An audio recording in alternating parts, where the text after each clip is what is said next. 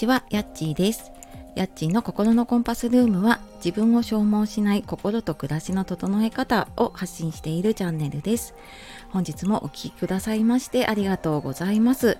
水曜日の朝ですね、えー、いかがお過ごしでしょうか？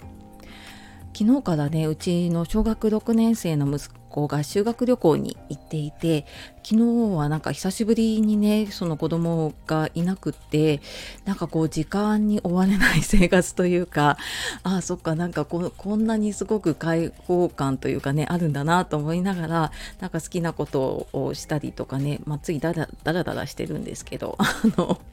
まあでもそんな時間もねすごい大事だなと思いながらはいちょっとあと半日ちょっとかな過ごしていこうと思っております。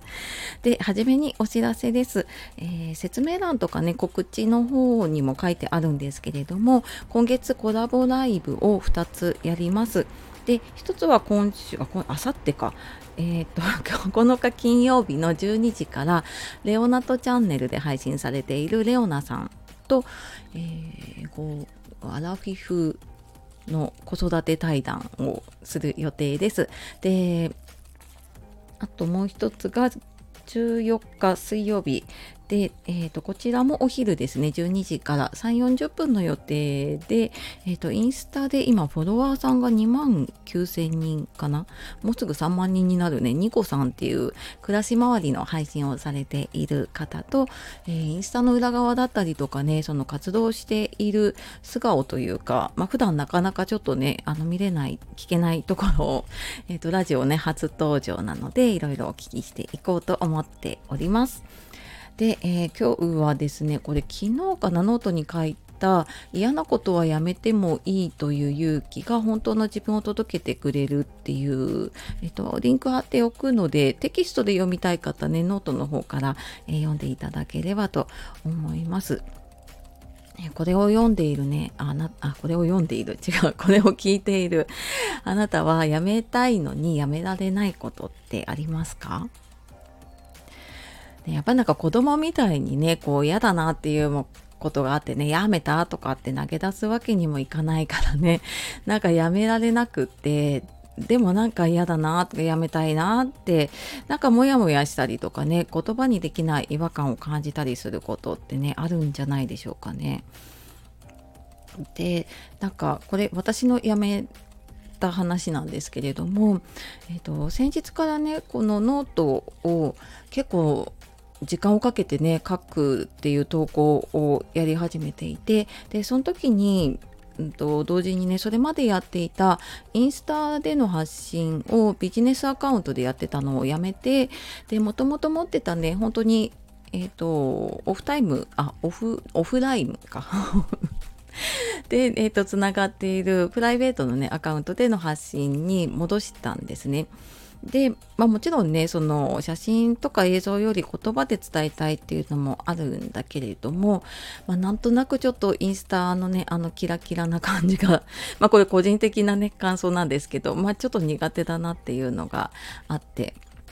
っていうのとあとはなんか他の SNS もそうなんだけどちょっとね違和感を感じることがあるんですね。で、まあ、もしかしたら同じように感じる方もいるかもしれないんですけどなんかスマホの画面に流れてくるものが、まあ、ツイッターの投稿でもね、えーと、インスタのリール動画とかでもそうなんだけど内容は違うんだけどみんな同じような方での投稿をしていたりとか、まあ、動画の中でねみんな同じことをしているっていうのになんか私はすごい違和感を感じていたんです。ででもまあこれはね、えーと、私もビジネスコンサルを受けていた時にやっぱりこういうふうに言われて、ね、あのこれをやれば伸びるっていう方があるっていうのは知ってで、まあ、それやってまあ、実際にねやっぱりフォロワーさん増えたりとか見つけてもらいやすくなるなっていうのは実感はしてるんですけどでもねどうしても違和感があったんですよ。でなんか気づいたのがねこの違和感の裏に実は自分の大切な価値観がね隠れてること、まあ、自分の軸になるものがねあるなっていうことに気づいたんですよね。でなんかこの違和感なんだろうなって思うものって言葉にするのって結構難しいんですよね。で言葉にしようと思っても出てこないんだけどなんか私この前久しぶりにノートのね方でいろんな方の記事を読んだ時にねうわこの人の考え方すごいいいなとかあこの考え方なんかこの気持ちとかめっちゃわかるなっていうのを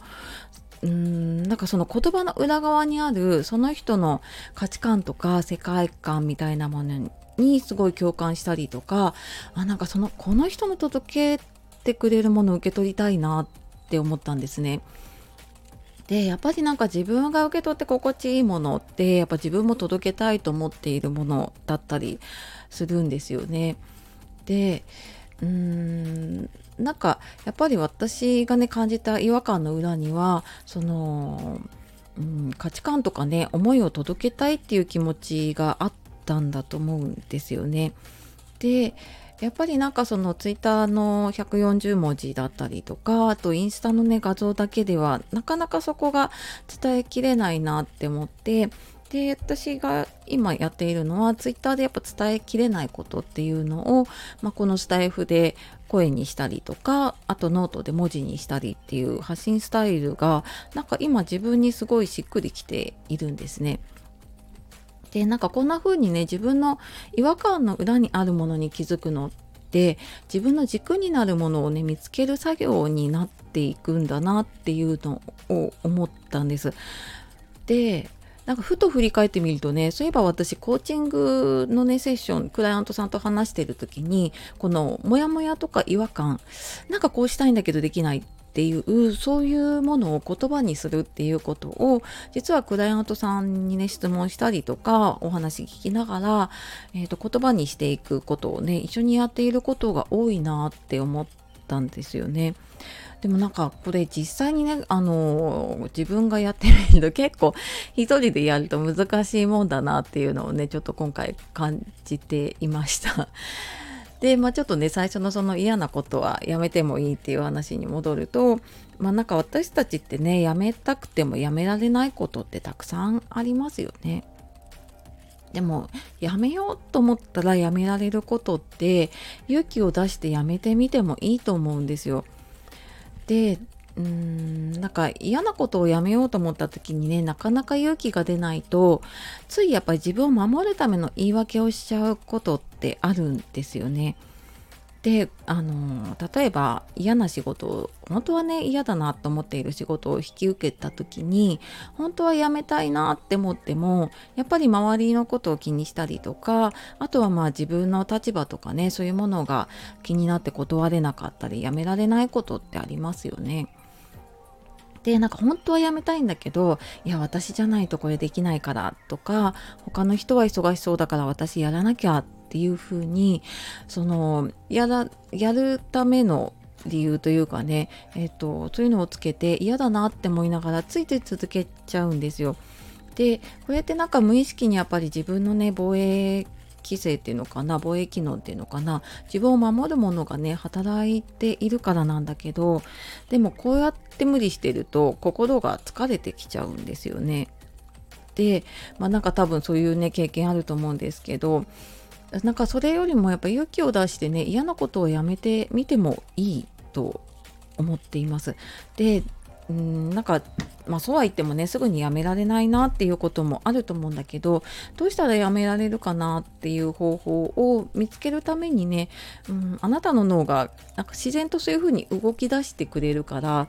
あのなんか無理にこうやめようやめようっていうよりはうんなんかやめてもいいっていう勇気を出すことでね多分やめる方に少し意識が向くようになっていくと思うので、まあ、そんな風にしてねちょっと自分を消耗しない心地よい毎日がね過ごせるようになったらいいなと思って今日はこんな話をしました。